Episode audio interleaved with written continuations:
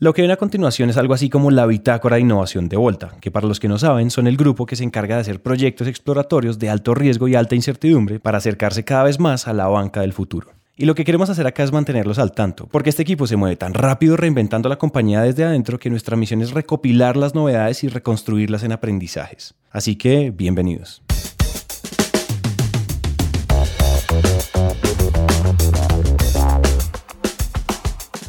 Hola a todos y bienvenidos a Innovación Bancolombia, un podcast de Bancolombia en coproducción con Emprendete, donde nos sentamos a hablar con expertos sobre transformación digital, tecnologías disruptivas y economía digital. La idea de estos episodios es que aterricemos la innovación y la volvamos sencilla y para todos, a través de historias y experiencias de expertos en diferentes temas. Si nos están escuchando en Spotify, en Apple Podcast o en Google Podcast o en donde sea, recuerden que también nos pueden escuchar en el portal de innovación de Bancolombia, donde van a encontrar artículos, infografías, videos y más episodios sobre temas como inteligencia artificial, analítica, big data y ciberseguridad entre otros. Entonces escuchen este episodio tranquilos y si quieren más, vayan a www.grupobancolombia.com slash innovación. Y si ya han escuchado otros episodios y les han gustado y si este les gusta, por favor déjenos una reseña de 5 estrellas en Apple Podcast o síganos en Spotify. Eso nos ayuda a llegar a más oídos.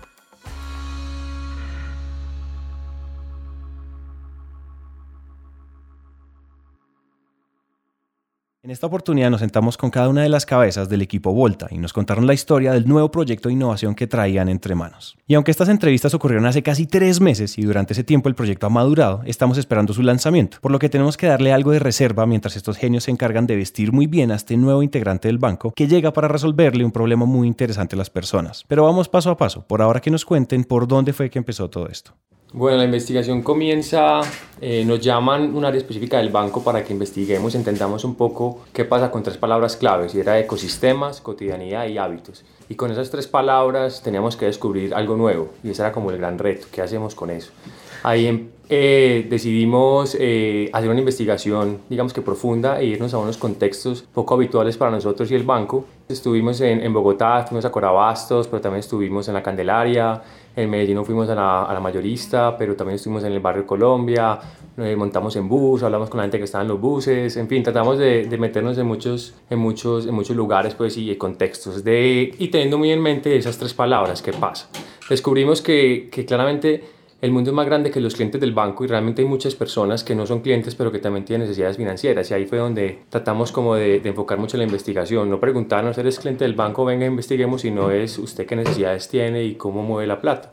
Y así fue como arrancamos poco a poco a, a entender esas tres palabras y a, y a, enfocarnos en, esas, en esa investigación. Aquí el punto era salir como un sabueso a rastrear oportunidades reales que se pudieran solucionar, pero lo interesante de este ejercicio era irse a la calle y entender el mundo real, más allá de las paredes corporativas del banco. Y lo bonito de esos ejercicios ejercicios es que definitivamente el que busca encuentra. Realmente nosotros vamos a campo como con una idea muy loca, como una situación muy difusa, con algo que queremos como, como analizar. Eh, hacemos una investigación exploratoria muy extensa y ahí vamos encontrando como unos hallazgos que uno dice, esto está muy repetitivo y esto nunca lo he escuchado, o esto, o, o mira qué bonita forma de ver las cosas, como, como, mira la gente las cosas tan diferentes. Digamos que el hallazgo más relevante y fue eh, el que elegimos para seguir trabajando es que para las personas es súper cotidiano y muy natural hacer transferencias de dinero, pero no se llaman transferencias, se llaman de muchas formas, se llaman pasar plata, transferir, girar, consignar, pagar, ¿cierto? Entonces, para nosotros en banco un pago es una cosa, una transferencia es otra, un giro es otra, y en la calle todo es lo mismo. Aquí pensamos desde el ombligo y pensamos que eso se llama transferencia y eso se llama consignación y eso es súper natural para nosotros los banqueros,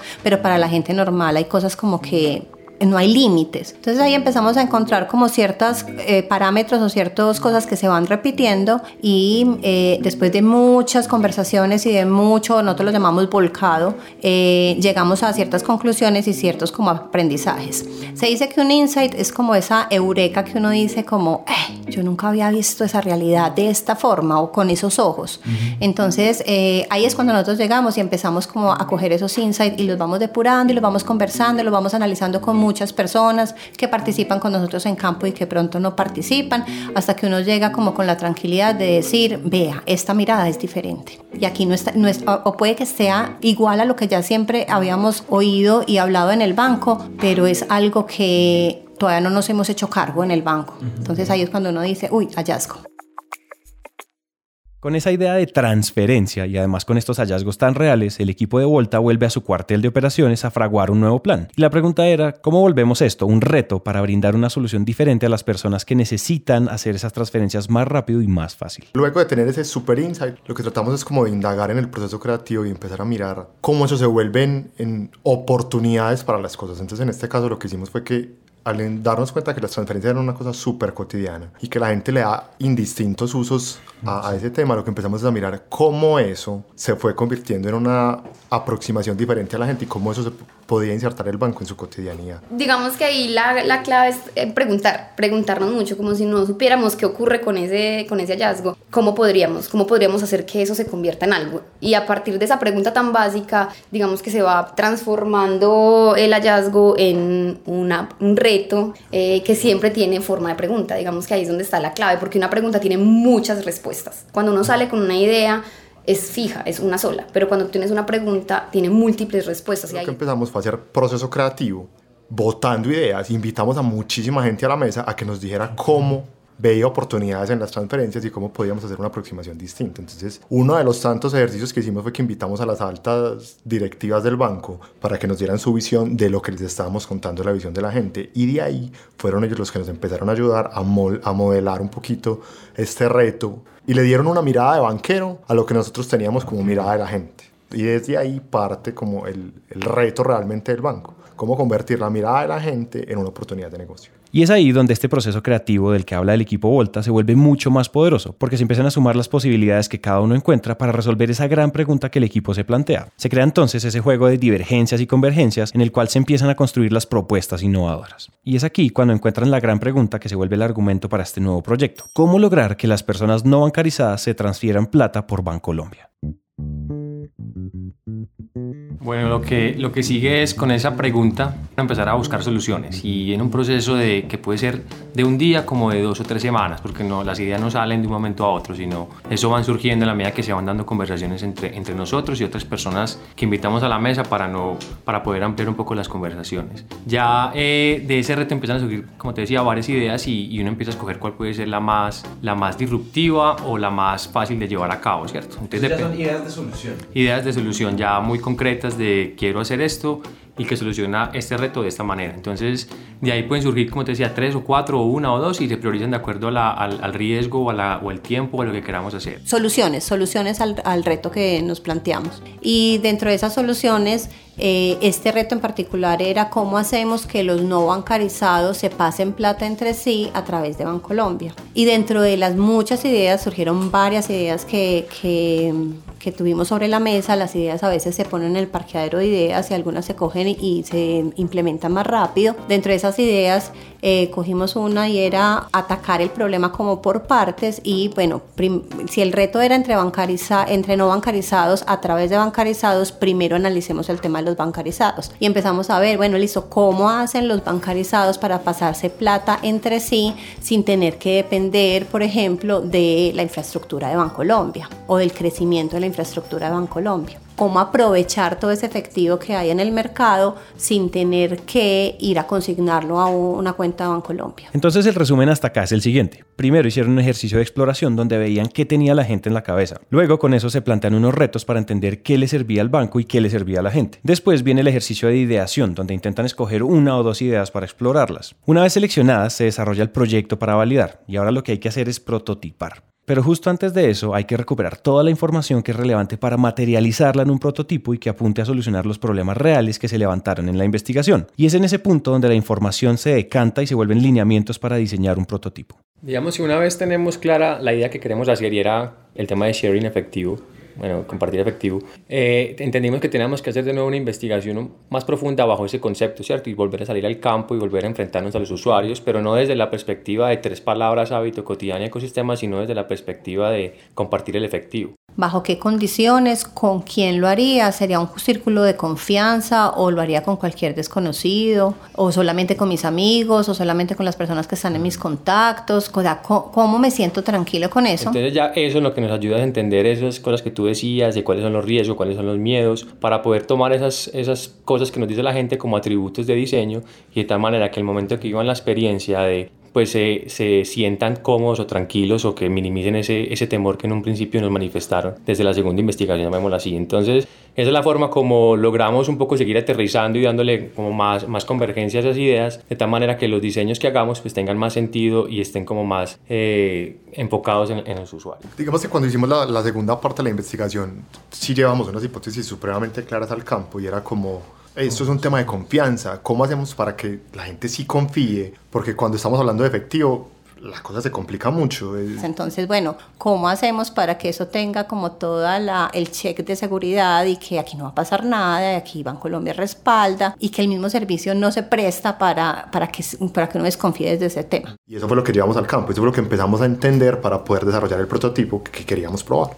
Y entendido eso es cuando se lanza el prototipo para que sea aprobado por los clientes y entender si la solución le sirve realmente a la gente. Porque recuerden que en el proceso de innovación el reto es probar rápido, que la gente retroalimente y casi que en tiempo real se puede ir refinando el producto o el servicio para entregarle el valor que se está esperando al cliente. Pero antes de empezar el capítulo de prototipo hay que describir cómo funcionan las diferentes clases de prototipos. Prototipo de baja fidelidad es aquel en el que a través de eh, un juego o mockups eh, o incluso eh, cosas en papel le presentas a las personas esa idea y ellas interactúan, pero pues es algo muy muerto, no tiene, no funciona de manera real, es muy simulado. hay de diferentes clases, desde el papel hasta tecnológicos, digamos a través de aplicaciones, pero no, no funciona, no, no mueve nada por detrás.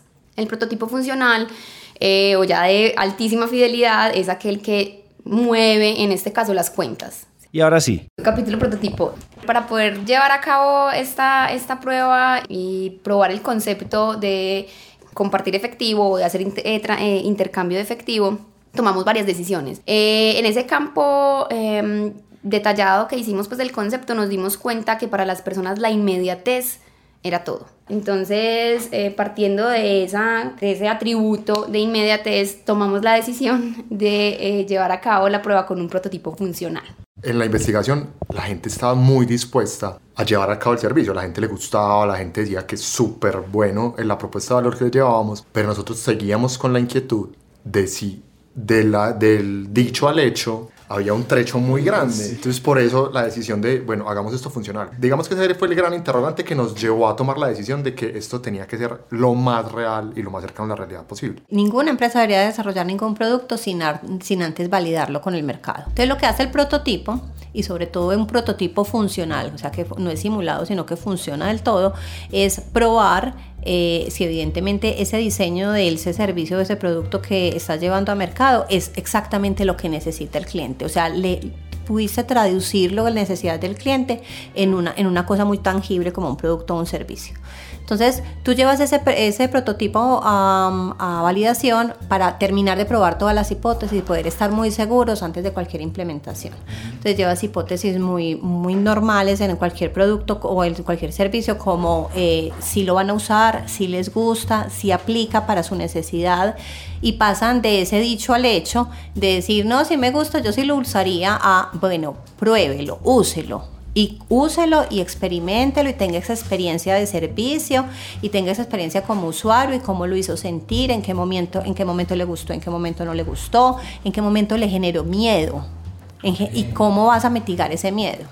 Y todos esos insights finales de validación son los que al final te sirven para reajustar ese servicio antes de tomar la decisión de una masificación. Ya escucharon, el valor del prototipo está en validar las hipótesis de la investigación, medir interacciones reales y levantar datos o insights honestos para después lanzarse al ruedo en el mercado con un producto o servicio completo. Entonces, listo, el equipo de Volta desarrolla el prototipo de este nuevo proyecto con toda la rigurosidad y con todos los detalles necesarios para ponerle al frente al cliente. Pero con esa decisión los problemas llegan en cantidades, porque lograr un prototipo de esa calidad es toda una tarea. Tuvimos no hace mucho un momento muy de quiebre en el que dijimos no vamos a poder seguir, esto nos está eh, sobrepasando y, estuvimos a nada de, tirar la toalla, por decirlo así, de, de no encontrar una solución, de ver todos los caminos cerrados. Y bueno, fue una conversación entre nosotros cuatro, donde el equipo adicional a, a, nosotros empezó a, a, darnos, a motivarnos, a decir estamos a nada, permítanos nosotros, buscamos otras maneras y de esa forma encontramos un apoyo extraordinario en el resto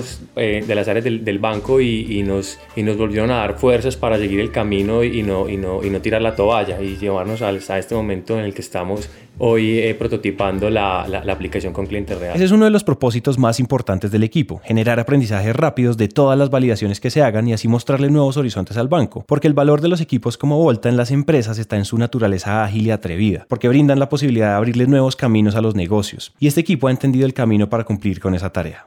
Si bien abremos nuevos caminos eh, o abrimos nuevos caminos, entendemos que, que la mejor manera de, de abrirlo más fácilmente es involucrando a las personas de esas áreas donde podrían ser un obstáculo. Entonces, en partes importantes de este proceso de Billy, lo que hemos hecho es involucrado a esas áreas específicas del banco, como por ejemplo eh, el, el, jurídico, porque es un concepto raro, o inclusive antilado de activos, porque puede moverse dinero raro entre, entre estas cuentas. Entonces, lo que hacemos es lo involucramos desde un principio para que lo entiendan y para que, en vez de ser un obstáculo, terminen siendo unos apasionados de la idea y buscando las soluciones o la manera de, de poder eh, hacer que esto funcione, ¿cierto? Las personas se montaron en este cuento más en peliculados que nosotros. La verdad, no ha habido sobre la mesa alguien que no se haya creído este cuento y que no sea tan feliz como nosotros y tan convencido de este concepto. Incluso uno de ellos nos dice como, ah, cuando salgan en las noticias eh, hablan de nosotros, eh, porque la verdad le apuestan muchísimo al concepto y están convencidos de que hay algo que es poderoso y de lo que ellos participaron. Entonces, digamos que hoy estamos muy contentos porque finalmente tenemos la, la aplicación funcional y, y, estamos ya empezando a hacer la prueba que hablábamos eh, con usuarios reales, con clientes. El equipo humano y eso que dice Juan, haberlos involucrado desde el principio fue la clave y el factor que nos ayudó a, digamos, a superar esos obstáculos que, que nos encontramos. Este es uno de los mensajes que más se repiten en el ecosistema de los negocios y la innovación. El equipo lo es todo. Y particularmente el de Volta es uno de esos equipos rápidos, atrevidos y ante todo muy conectados, con el propósito de crear esos proyectos arriesgados y con mucha incertidumbre, pero que sin duda reinventan la banca del futuro. Y para terminar, quisimos construir para ustedes algo así como la ráfaga de consejos del equipo Volta. Perfecto, no hay nada. Hay que empezar a probar de a poquitos. En momentos de crisis probablemente la solución no está en nosotros, sino en las personas que nos rodean. Entonces yo creo que es pedir consejos o, o, buscar una salida diferente a la que nosotros estamos viendo. Hay momentos en los que hay que soltar y entregarle el control y, y el mando de las cosas a otros. Eh, de la misma mesa o a otro que sea más experto, porque a veces de tanto estar metidos se nos olvidan las cosas esenciales y básicas y ahí podemos patinar. También creo que uno no se debe enamorar de las ideas a veces se enamora uno y deja de ver como realidades que otras personas pueden ver. Entonces es como trabajar, trabajar duro y con empeño, pero no muy enamorados. El no es una oportunidad. Cada vez que recibimos un no, lo que vemos es un mar de oportunidades para retarlo. Esa es una. Yo no sé cómo decirlo, era una cosa que hablábamos en estos días y es que no somos solamente cuatro, sino que somos el articulador de los 32 mil que trabajan en el banco. Digamos que nosotros hemos intentado patentar una metodología, una forma de llegar a las áreas, es el, el método sándwich. ¿El método sándwich? Sí, sí. Entonces llegamos por arriba y llegamos por debajo. así como le llegamos a los jefes y a los vicepresidentes, porque digamos que eh, son nuestros patrocinadores, porque hay, es a los que los debemos vender las ideas, porque finalmente son los que van a patrocinar y a pagar por esto. También debemos llegarle a los equipos, ¿cierto? A los analistas, a los auxiliares, a los jefes, a los gerentes, a los que hacen que las cosas realmente ocurran. Entonces ese, ese método sándwich nos ha servido porque si bien nos patrocinan los grandes, los eh, equipos eh, de ejecución se enamoran también de nuestras ideas. Pues, no sé, tenemos como esa capacidad de contagiarlos un poco de lo que hacemos. Persuadir por, en todas las, las, capas de la organización, porque establecemos un discurso que convence a un vicepresidente, pero también somos capaces de convencer a la persona que lo hace. Entonces eso hace que el proyecto siempre tenga como una fuerza de apoyo gigante y lo que hace es que va sumando y sumando gente en pro del proyecto. Yo creo que otra es eh, cuando nos involucramos con todas las áreas con el ejemplo mostramos que hacemos de todo, es decir, no estamos aquí para mandar y que usted hágame esto, sino que venga, hagámoslo juntos. Y de alguna manera la opinión de esas personas valen tanto como la de nosotros. Entonces eh, abolimos las jerarquías al interior de, de los equipos que estamos ahora